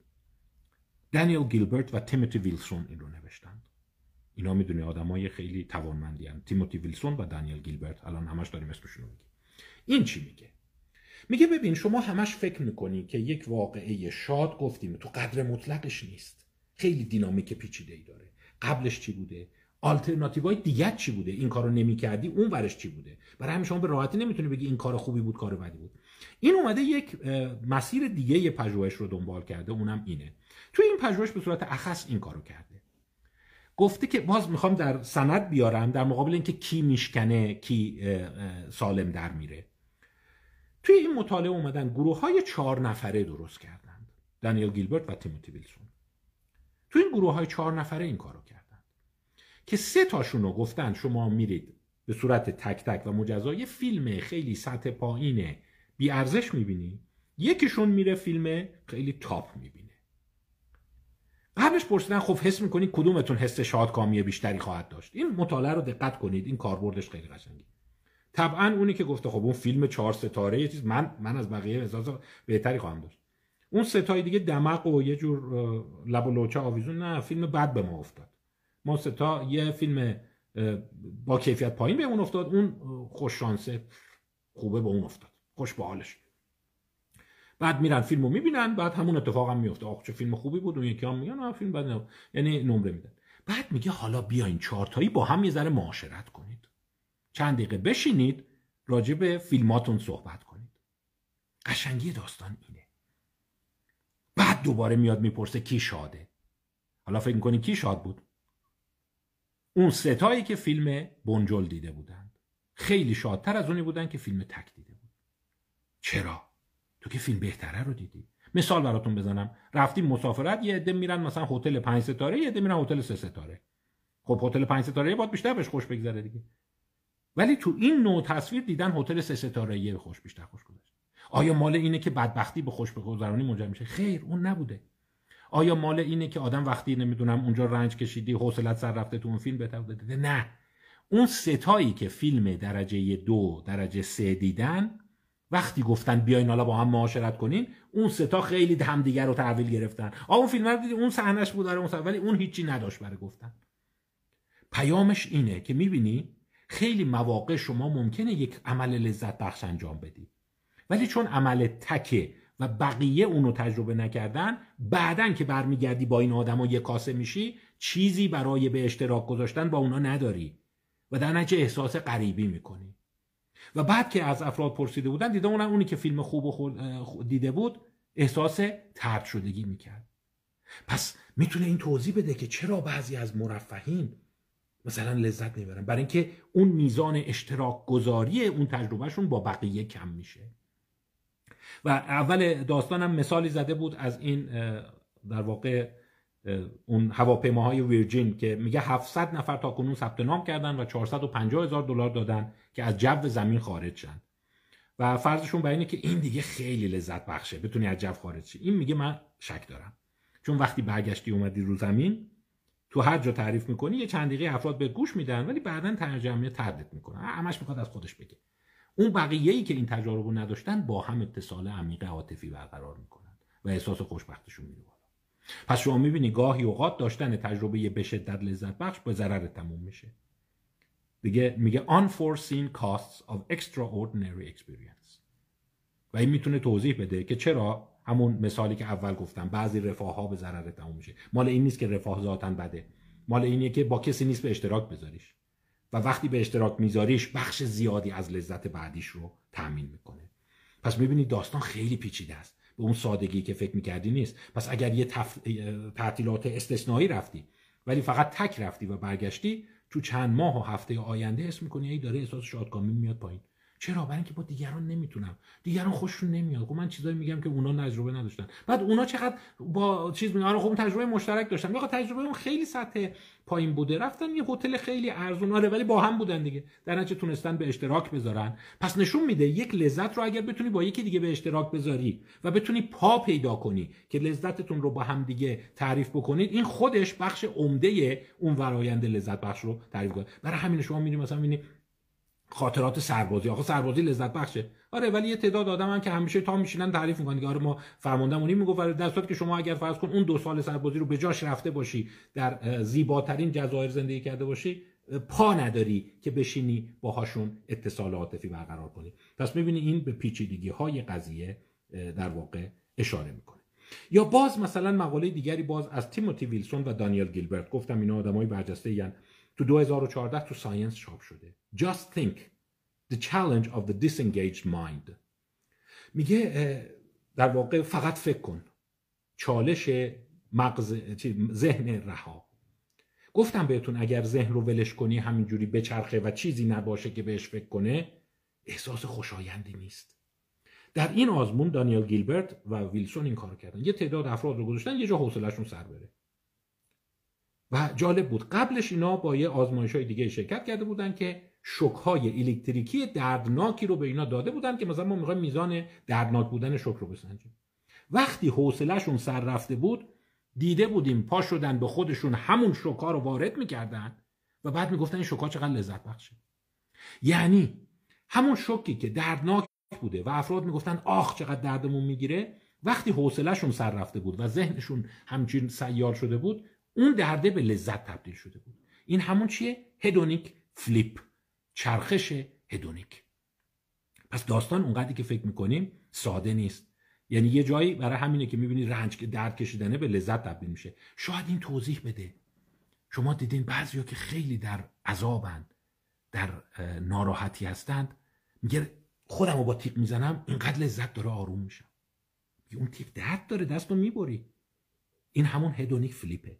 یعنی به عبارت دیگر لذت و درد، لذت و رنج تو ذات اون واقعه نیست. مقایسش با شرایط محیط، تجارب قبلی، اینکه دیگران چی تجربه کردن، اینکه با کیا میتونی اونو به اشتراک بذاری هست که تعیین میکنه.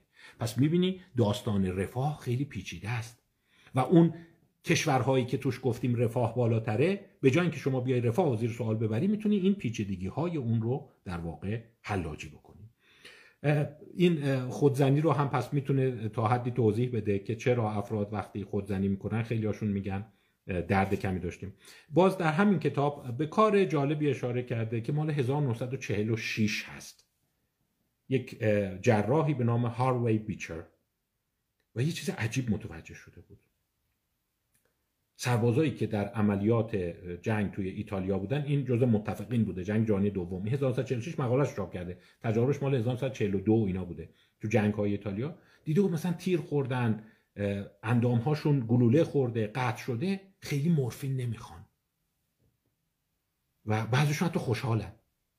بعد میگه ببین تیر خوردی یا این زخم شده، میگه آره خیلی دردش اذیتم نمی‌کنه. میگه مگه میشه؟ در مقایسه شما فکر کن مثلا تصادف کردی و تیر خوردی، یا تصادف کردی و پات شکسته.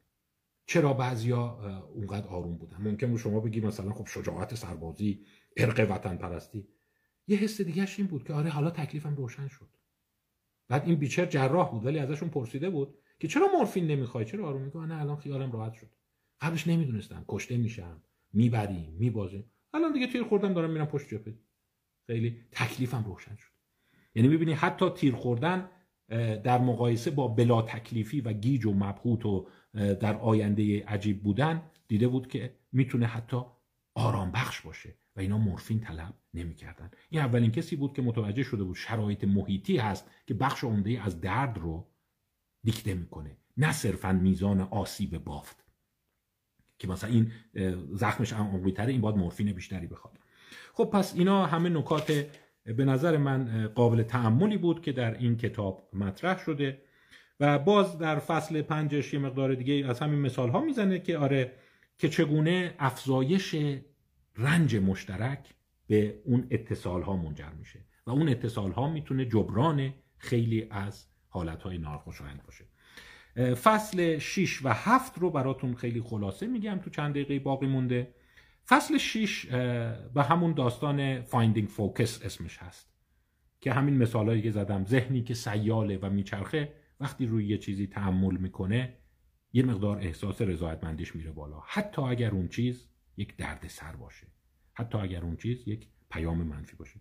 حالا یه تعداد مقالاتی هم داره که یه مقدار کار پژوهشی جالب بوده، مثلا این بوده که به افراد آب خوروندن، مثانه‌شون پر شده و وقتی مثانه‌شون پر شده مثلا نذاشتن برن دستشویی و بعد گفتن ببینن که این همون هوشیار شدن به بدن رو تأمین میکنه و از اون ذهن سرگردان کاهش میده. دیده بودن که آره این به بعضی از حالتها کمک کرده و در واقع باعث شده که یه مقداری توانمندی‌های شناختیشون، خویشتن‌داریشون در واقع بهتر بشه. یک مقاله‌ای من بذارید براتون الان مشخصاً ببینم پیداش میکنم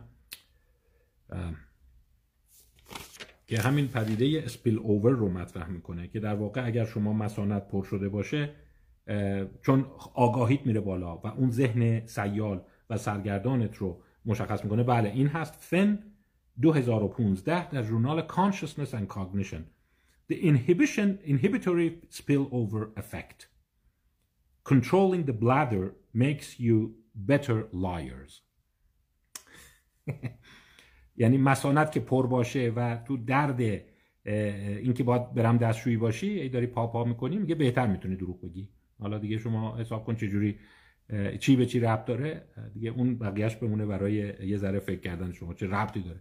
ولی ظاهرا فرضش اینه که میگه وقتی تمرکز شکل میگیره به خاطر اینکه مثانه‌م پره، تو ابتدای امر افزایش دقت و خویشتنداری شکل میگیره و از اون ذهن سیال و سرگردان به ذهن متمرکز فوکست منجر میشه و ذهن متمرکز در واقع توانمندی‌هاش در درجاتی بهتره. پس به عبارت دیگر پیام ساده‌ای که داره این کتاب میده، اگر من بخوام خلاصه جمع‌بندی بکنم، اینه: بخشی از رنج کشیدن به افزایش لذت منجر میشه. ما شاید بتونیم راه خوشبختی رو کماکان از طریق افزایش رفاه و هدونیسم تأمین بکنیم. نیازی نیست دچار اقواگری در واقع بیخردی بشیم، به مظاهر رفاه، مظاهر تمدن، مظاهر ثروت لگد بزنیم و اونها رو منهدم بکنیم برای اینکه معنی تو زندگی پیدا کنیم. منتها بایستی که یک بالانس درست پیدا کنیم، آگاه باشیم که هدونیسم قابل فلیپ هست، یک دینامیک پیچیده داره و درصدی از رنج خودانگیخته کنترل شده بایستی قاطیش بکنیم که اون بتونه به افزایش هدونیسم، اون لذت طلبی منجر بشه و با بحران معنا مواجه نشیم. این پیام خلاصه کتاب است. از این جهت می‌بینیم که بروک باستیان هم جزء روشنگران هست، جزء جریان ضد روشنگری counter enlightenment حساب نمیشه که بگه آره ببین همه بدبختی‌های ما مال مدرنیسم، همه بدبختی‌های ما مال رفاهه، همه بدبختی‌های ما اینه که بیمارستان درست شد، نمیدونم آب و برق درست شد، کولر درست شد، یخچال درست شد، بشر رو از خودش بیگانه کرد. میگه نه، قابل مدیریته و ما با این تکنیک ها شاید بتونیم مدیریتش کنیم. آخرین پیام چیزی که دارم، دیدگاه خودم رو بگم. دوستان اگر میخواید بدونید اون جام مقدس کجاست، چه رنجی سازنده است و چه رنجی مخربه، دیدیم که تهدید در مقابل چالش رو مطرح کردن، فرکانس تمام عمر رو مطرح کردن، کمک گرفتن از دیگران رو مطرح کردن، اینا همش نشانه هایی بود که این نوع خوبشه. من فکر میکنم شما بیایید از تمثیل یا استعاره ورزش استفاده کنید. در جاهای دیگه هم صحبت کردم، سیستم مغزی ما و مایند ما بسیار شباهت داره به بدن ما. کدام ورزشه که عضله رو میسوزونه، عضلت آب میشه، آخر شب هم مفاصل درد میگیره، کدام هست که میبینی چقدر خوب دارم رو میام. مشابه اون رو در رفتارهای رنج کشانه پیاده بکنید. یعنی من خودم به صورت خودانگیخته چالش درست بکنم، چالش رو در دوز بهینه نگه دارم، حمایت‌های اجتماعی رو بسیج کنم، مفهوم سازی ازش بکنم و این باعث بشه ذخیره روان من بشه و این جلوی افسردگی من رو میگیره. اولش یادتونه گفتم افسرده‌ها سعی میکنن خودشون رو از افسردگی درن نمیتونن. آره، برای اینکه اینجوری در نمیاد. اگر شما احساس میکنید زندگی براتون بی‌معناست و افسرده است، هی خوشی تزریق کنن تو زندگی، ممکنه در کوتاه مدت درست باشه ولی این جواب نمیده. نمیگم اینو تحت لفظی برداشت نکنید، با رنج تزریق کنید تو زندگی. اونطور رنج حساب شده هدفمند با تلاش و این منجر به افزایش رزروت میشه با فرآیندهای شبیه همون اپوننت پروسس ریچارد سولومون و این مطالبی که باستیان گفت، باعث افزایش شادکامی و کاهش در واقع حس سرخوردگی و رنج در دراز مدت خواهد شد. خیلی شبیه واکسنه، خیلی شبیه مقاوم کردن سیستم ایمنی یا ورزیده کردن بدنه. شما وقتی ورزش میکنی خب درد میگیره دیگه و اصلا بدنسازان میگن در حدی باید بری اون رپ معروف که مثلا 8 تا 10 تا باید بزنی سه ست که عضلات بسوزه، سوزش پیدا کنه، نه اینکه بسوزه به معنی آب بشه، سوزش پیدا کنه، اون یعنی داره اثر میکنه. شما هم باید خودتون رو در اون کریدور بهینه نگه دارید. این خلاصه‌ای بود از این کتاب و من فکر میکنم این جریان مهمه. حالا خیلی طولانی شد صحبتمون، ولی اهمیت این جریان چیه؟ که زود تسلیم نشید، احساس نکنید که ببین بیا همه این بدبختی‌ها مال اینیه که به سمت رفاه رفتیم، سعی کردیم مثلا آرامش و آسایشمون رو فراهم کنیم، بیشتر به پوچیمون منجر شد. نوع درستش رو فراهم کنید، هدفمنده. من خیلی سال پیش، شاید دوران نوجوانی بود که جوانی و نوجوانی، ویل دورانت رو میخوندم، خیلی کتاب قشنگیه، واقعا دوست داشتنیه. یه جایش هست از یک پادشاهی نام میبره به نام هنری چهارم، مال فرانسه میشه که بعد از هنری سوم به قدرت میرسه. او در واقع شوهر خواهر هنری سوم بوده. هنری سوم کاتولیک متعصب بوده، این پروتستان بوده، ولی این بسیار انسان پراگماتیکی بوده و زمانی که به پادشاهی میرسه، برای اینکه دیگه اونا کسی رو نداشتن، داماد رو پادشاه میکنن. این حتی مشهور است که جمله مشهوری از او هست که اونایی که تو تاریخ فرانسه آشنایی دارن، گفته که حاکمیت فرانسه و پاریس به یک مراسم عشای ربانی میارزد که از پروتستانی میاد، تغییر دین میده، تغییر مذهب میده و کاتولیک میشه و خیلی سرزنشش میکنه، ولی گفتن نه خب حالا برای اینکه بتونم فرانسه رو آباد کنم من قرارداد میکنم. و جالبه وقتی اونجا میرسه میگن که خب این همه ما جنگ های شدید مذهبی داریم، مسائل قومی داریم، اینا داریم، تو هدفت چیه، اولویتت چیه؟ این یکی چیز هست، حالا معلوم نیست راست گفته باشه یا نه، ولی در تاریخ فرانسه این هست که گفته بود من هدفم اینه که هر یک شنبه وقتی میرم سر میزنم روستایی‌ها، ببینم یه مرغ چاق تو دیگشون هست و دارن هر هفته مرغ میخورن. و بعضی گفتن چقدر سخیف، چقدر سطح پایین، آخه مرغ خوردن شد مثلا هدف. ولی مثالش این بوده که میخوام از رفاه شروع کنم، از هدونیسم شروع کنم و این کمک کنه افراد همینجور بسازن و بیاد بالا. این جمله مرغ چاق در دیگ از هنری چهارم مشهوره. یعنی اینا سلسله افرادی بودن که به نوعی رفاه، آسایش و هدونیزم رو مسیر رسیدن به خوشبختی دونستن، چون همیشه بشر اینجوری فکر نمی کرده. بشر اون مسالبی که گفتم آنر بوده، حیثیت بوده، جنگ بوده، اینا بوده مسیر خوشبختی. کسی فکر نمی کرده از راه خوردن و خوابیدن و داشتن کولر گازی و نمیدونم یخچال خنک و میوه و اینا بتونی به خوشبختی برسی. ولی در واقع شاید یکی از پیام‌های قشنگی بوده که مرغ چاق تو هر دیگی برای هر خانواده هر یک شنبه. و فکر میکنم که پس ما میتونیم هدونیزم رو مهار بکنیم، هدونیزم رو درست انجام بدیم و به جای اینکه بهش لگد بزنیم، در جهت تعالی و پیدا کردن معنی از زندگی ازش استفاده کنیم و اغوا نشیم که بزنیم زیر کاسه کوزه هرچی آسایش و اینا هست، به این نیت که خودمون رو باز بیابیم. خود رو میتوان باز یافت، میتوان بیگانه نشد، میتوان معنا در زندگی پیدا کرد. و میبینید لمهاش رو این افراد دارن در میارن، تو کتاباشون دارن مینویسن. من چند تاشو گفتم، امیدوارم حالا تو فرصت‌های دیگه بیشتر از این بحث کنیم، اون که کجا رنج رو وارد کنیم که PTSD نشی و به رشدت منجر بشه، ولی بپذیریم که بخشی از رنج لازمه. اگر شما نداشته باشی با رفاه مطلق نمیتونی. اما بازم بگم، البته بعضیام هستن که میگن میتونی، میگن به اندازه کافی صبر کنی بشر با رفاه مطلق این سوال معنای زندگی رو هم حل خواهد کرد. نمیدونم، یه ذره آدم باید فکر کنه. ولی مثل ورزشکارا که میگن حرکت‌های مختلف انجام بده تا بدنت ورزیده بشه، باید فکرای مختلف هم بکنه آدم تا فکرش ورزیده بشه.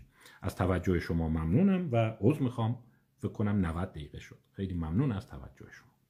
تا هفته بعد، خدا نگهدار.